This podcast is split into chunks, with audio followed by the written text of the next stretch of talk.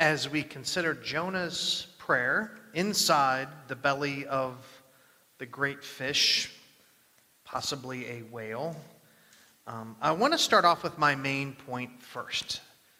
And just to kind of be clear of what, what I want to get across as we kind of go through this prayer more closely. And it's simply this God hears and responds to our desperate prayers, but yet, yet He wants more than that. Yet the Lord wants His people to develop a personal prayer life that brings them closer to their Father in heaven, into a growing relationship.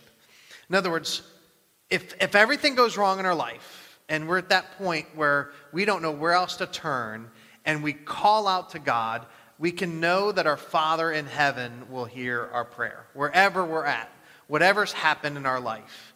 He, he wants us to, to give our desperate prayers to Him, but, but He wants more than that for His people right? He wants us to learn to talk to Him. He wants us to develop a personal prayer life that leads us into to talking to Him regularly, not just waiting until things get so desperate, then we have to.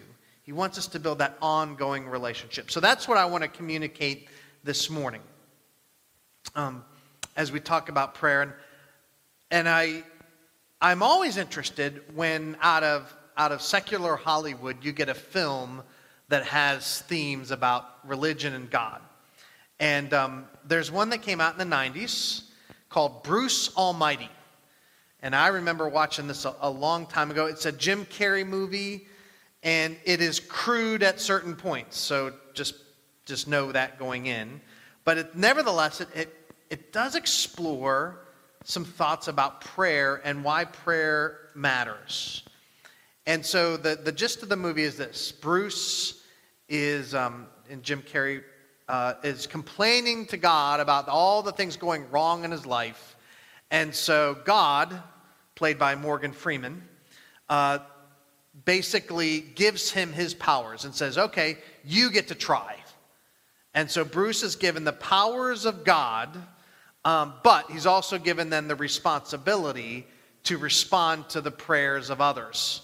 So he gets to figure out how he's going to answer all these prayers. And there's a, a, a scene where, like, he's hearing all these prayers and says, This isn't working. So he says, Put them on post it notes. And then all the prayers he hears covers his room, right? You see the picture. And says, Well, that's not going to work. And then he says, All right, put them on a computer. So all the prayers then become like an Excel spreadsheet. And he starts going through them and at first he's reading them all and says, Oh, that's too much work. So then he says, Well, let's just say yes to them all. And so he clicks yes, and all the prayers are answered with devastating effects. Um, you find out that it, his, he's actually only responding to the city of Buffalo. It's based out of Buffalo. And so 40,000 people from Buffalo win the lottery, you know. Um, and that then by the end of the movie, there's riots in the street because all the everything that got said yes to just leads to the social breakdown. Um, and and what the thought is, like he's just responding, like I say, one one city, even part of a city, of of this, and it's too much. But the thought is, we have a God who hears the prayers of seven billion people, and it's not too much for him, right? He can listen and hear each one right? God can still relate to 7 billion people and yet hear the call of our hearts, the desperate situation we're in. And, and He knows the right thing to do, right? He doesn't, he's willing to give that time and attention to everyone who calls out to Him. He doesn't write anyone off. That's an amazing thought that God can do that and does do that. So, with that, let's go into Jonah's prayer when he's in a very desperate situation and he calls out to God. Um, what do we learn from this? So, we're going to analyze, first, we're going to analyze this prayer and then give thought to some principles of prayer that, that go along with it. But the first thing we need to note is Jonah had stopped praying. So Jonah's a prophet. He's a prophet in Israel. He, his job is to talk to God and bear God's message. But when God gave him the message to go to Nineveh with, the, with his message, Jonah says, Nope, I don't want to do that. And it says Jonah flees from the presence of the Lord. And instead of going east to Nineveh, he gets on a ship and goes as far west as he could possibly go.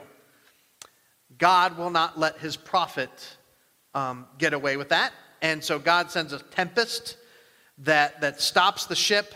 Eventually, the, the, the mariners have to toss Jonah overboard. But uh, actually, before that, though, when, when the ship is facing the storm, all the, the mariners, they pray, right? They call out to their gods, but not Jonah. He goes underneath in the hold and, and goes to sleep. And when the captain says, Why don't you call out to your God? Jonah says nothing. He will not pray. Later, they're casting lots to find out who's responsible.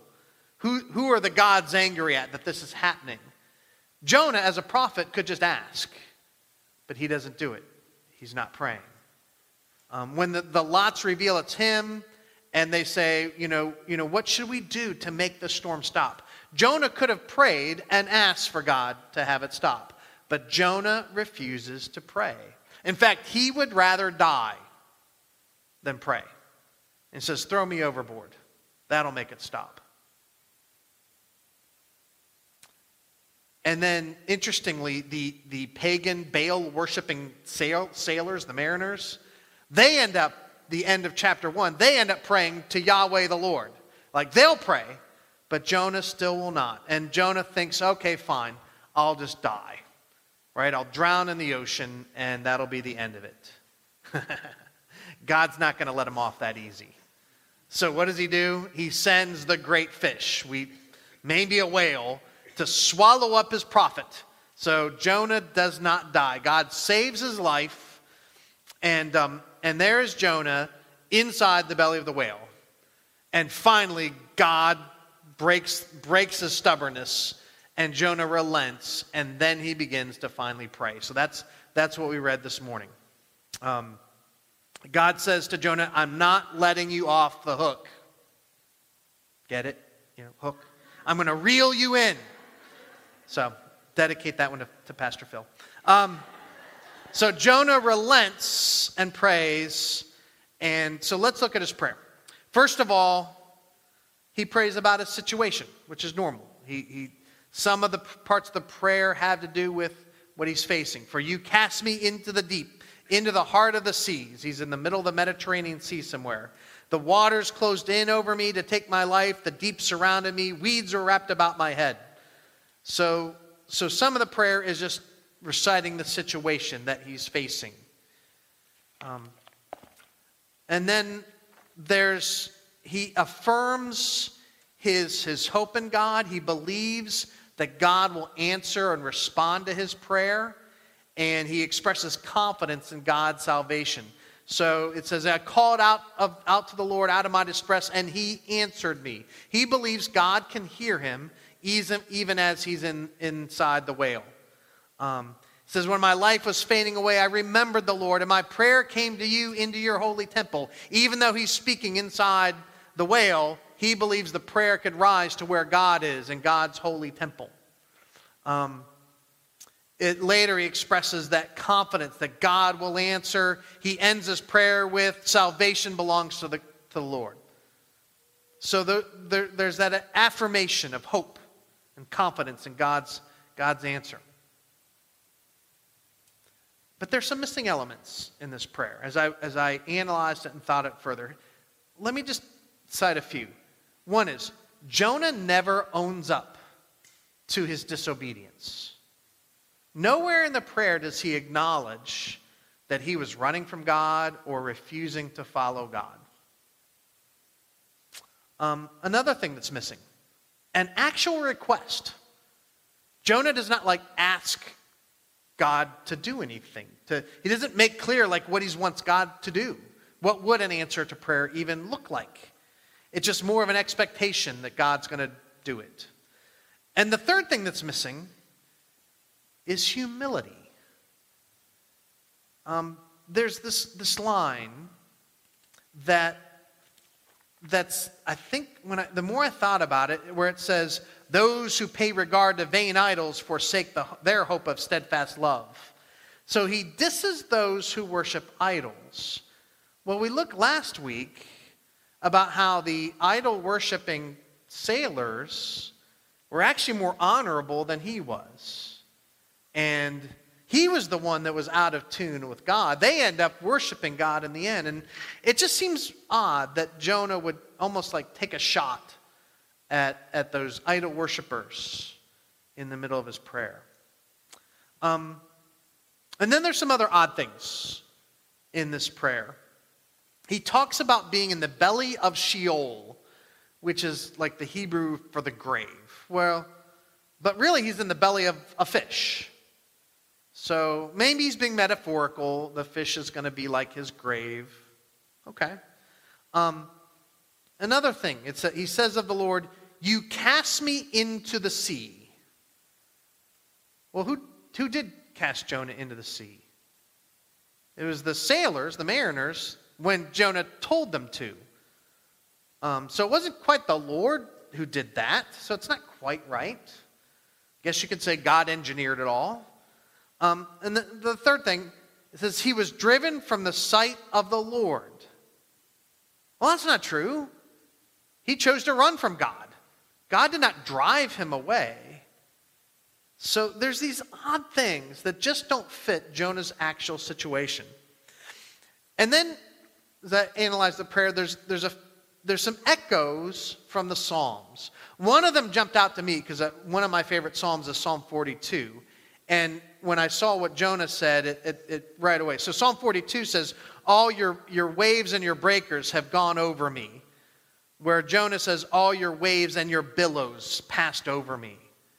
So it's like he's sort of quoting one of the Psalms. And then there's another, another one where salvation belongs to the Lord, is a, a quote from Psalm 3.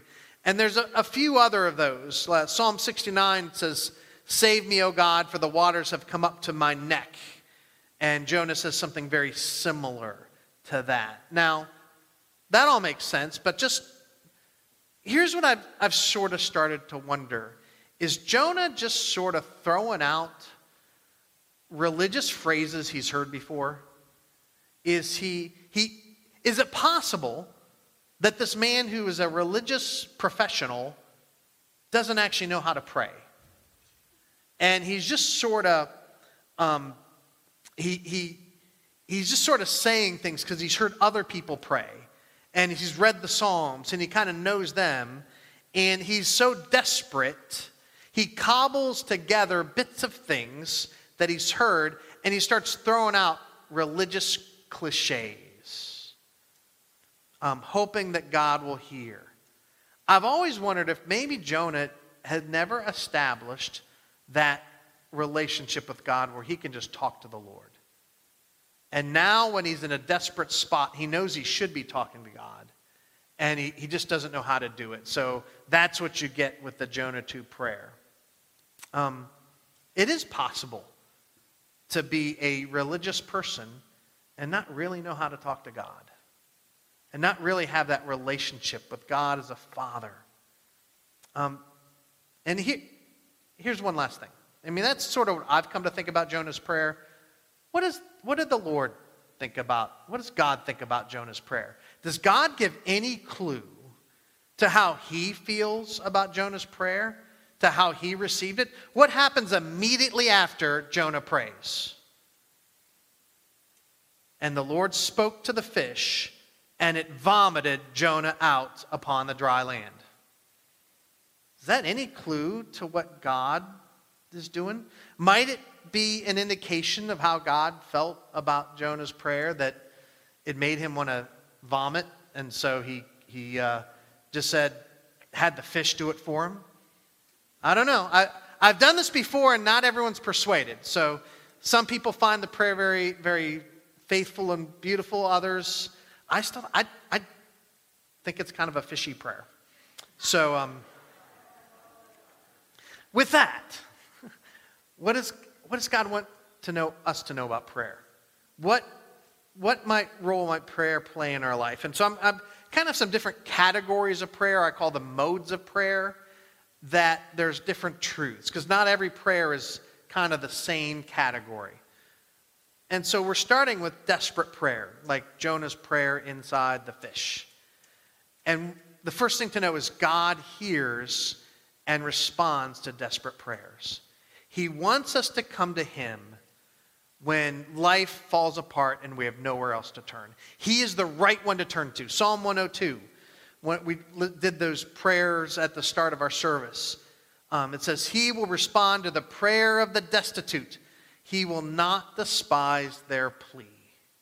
Right? He wants us to come to Him with our pleas, our, our, our requests when everything falls apart, when we're destitute. Uh, Romans 10:13, important verse. Um, it says, "Those um, for for everyone who calls upon the name of the Lord will be saved." God is looking for us to turn to Him and call upon Him. God is not looking for reasons to say no. And it's not about whether we deserve it or not. Um, God wants to, to lead us to salvation. He wants to ultimately lead us to eternal salvation, not just the, the salvation sometimes we're looking for in the moment, the rescue.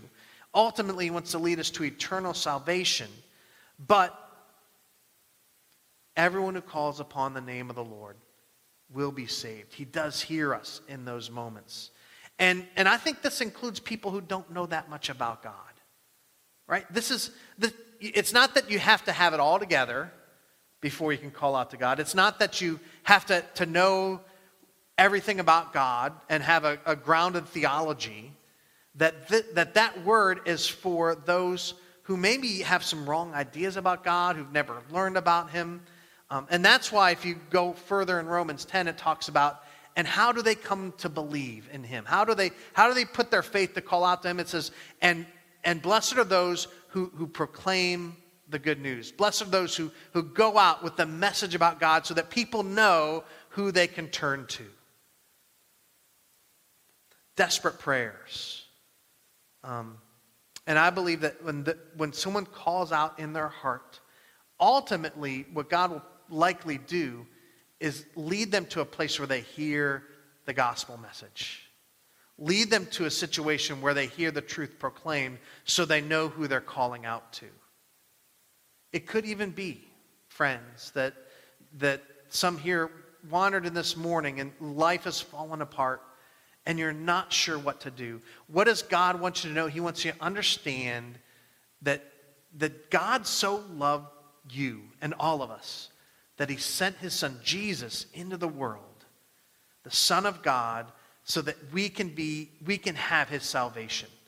That's the starting point for, for getting god's answer to what's going wrong in our life is knowing who jesus is and what he's done for us so that we can experience the salvation eternal salvation that he wants to bring into our life. That's the, the, the desperate prayer can lead us ultimately to the, the true and only savior and if, if you're here this morning and maybe this is new to you, I just, I just encourage you don't, don't stop seeking. Seek and learn more. Talk to one of the, um, maybe someone you know who's strong in their faith, who, who knows Jesus. Feel free to talk to me or one of the elders of this church, and we can help you find what God is, is, has to say to your life. He hears our desperate prayers. Another kind of prayer he hears, though, is our broken prayers are prayers that we do when we realize that we have blown it and we have sinned and we are not right. Psalm 51 17 says, The sacrifices of God are a broken spirit. Meaning, the sacrifice we can bring to God is, is realizing our brokenness, a broken spirit, a broken and contrite heart, O God, you will not despise. God knows our hearts. He knows the worst thing you've done. He knows the worst thing that's crossed into your mind, and He loves you anyways. He knows the, the evilness that can arise out of us. When all others would turn away from us, God is merciful. And we don't have to get it all together before we come to Him. At your worst moment, the right place to turn is to the Lord, is to the Lord as we know Him, Jesus, the Son of God.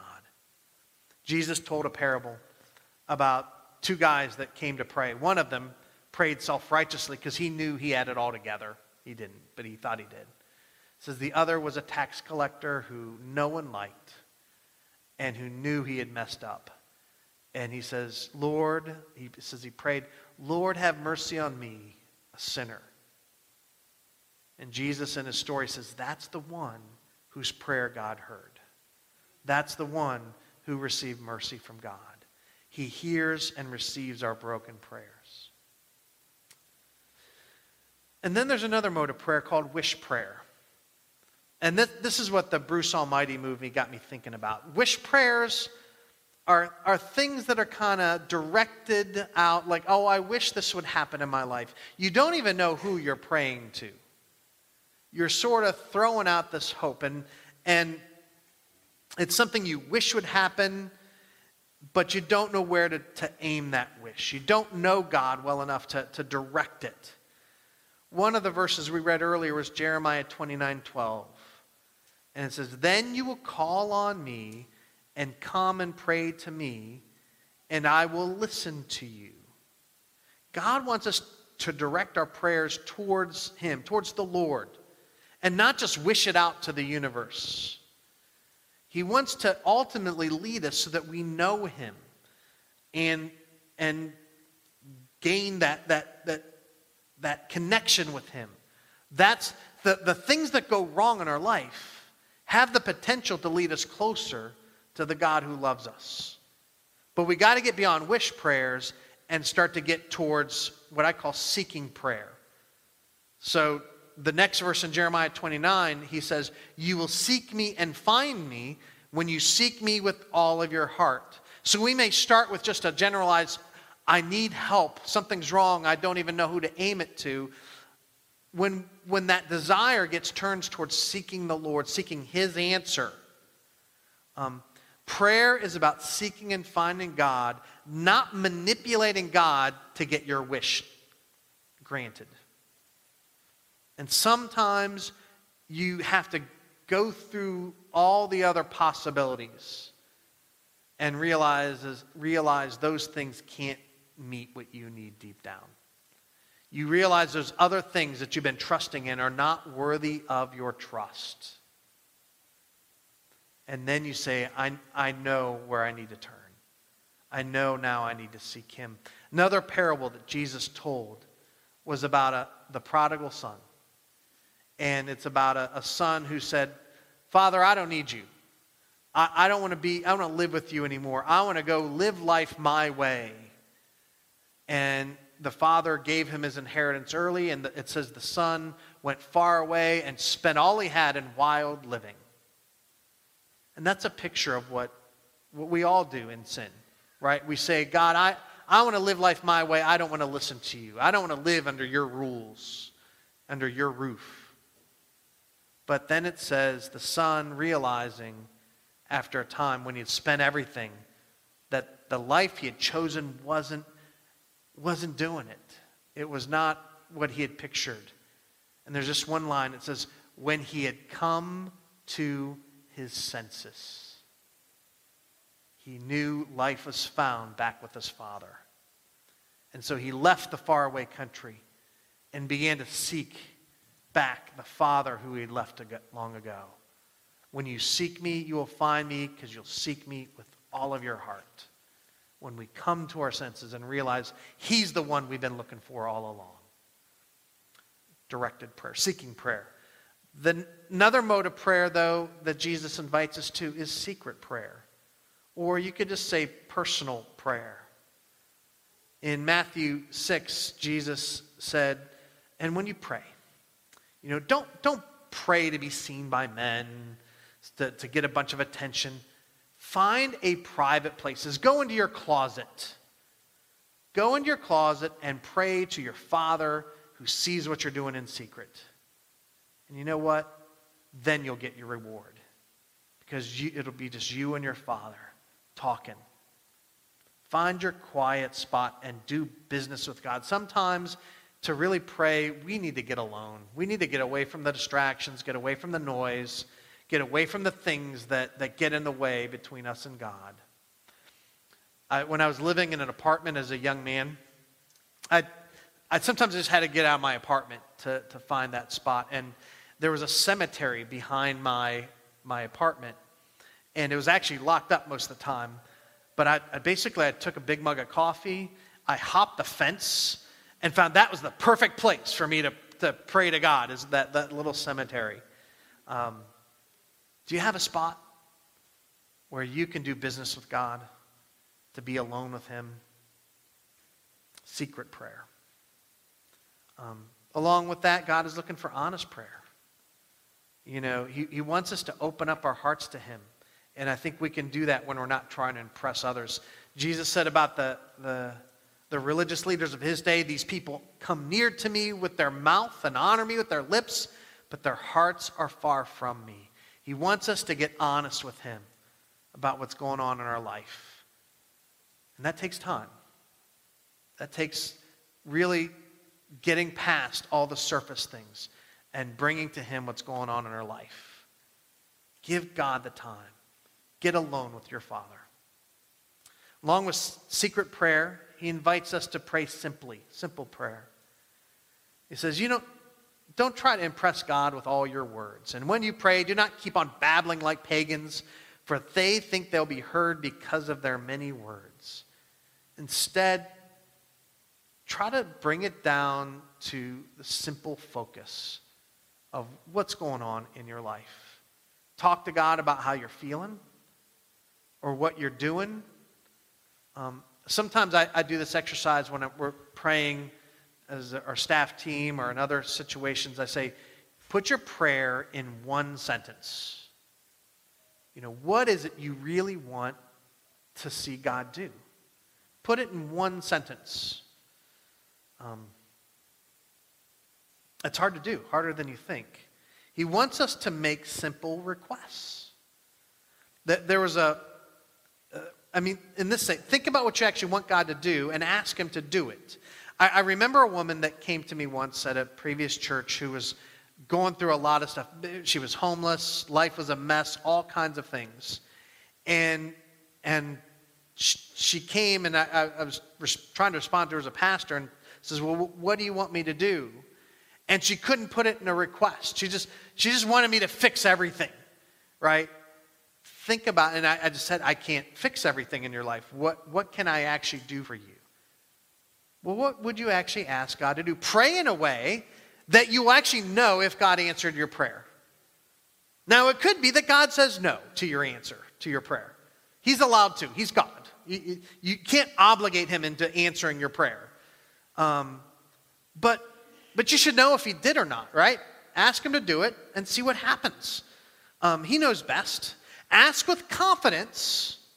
Jesus says, you know, you, you can, whenever you pray, believe you've received it, and, and He'll do it. Ask with the confidence that, that you're praying in Jesus' name, but not ask with presumptuousness, that you could somehow claim it as if God owes you an answer to that prayer. And then Jesus also talked about prayer is make sure you're not praying just for your stuff, what you need. He says, seek first the things of the kingdom. Are you praying for God's kingdom to advance on earth? Or are you just constantly bringing to God everything you need? He says, Seek first the kingdom and his righteousness, and all those things you need, they'll happen as well. All, they'll be given to you as well. We're also called to pray when we're anxious. When the anxieties and worries of life are stealing from us the joy of, that we're meant to walk in.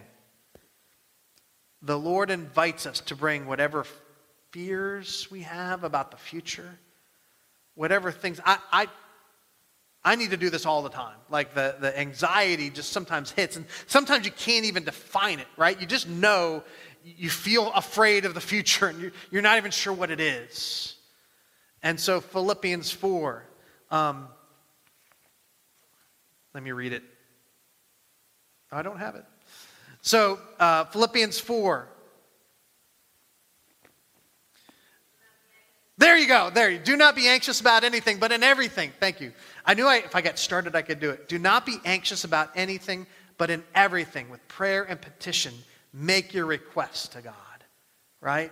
When anxiety hits, bring it to the Lord. When fear is overwhelming, trust in Him.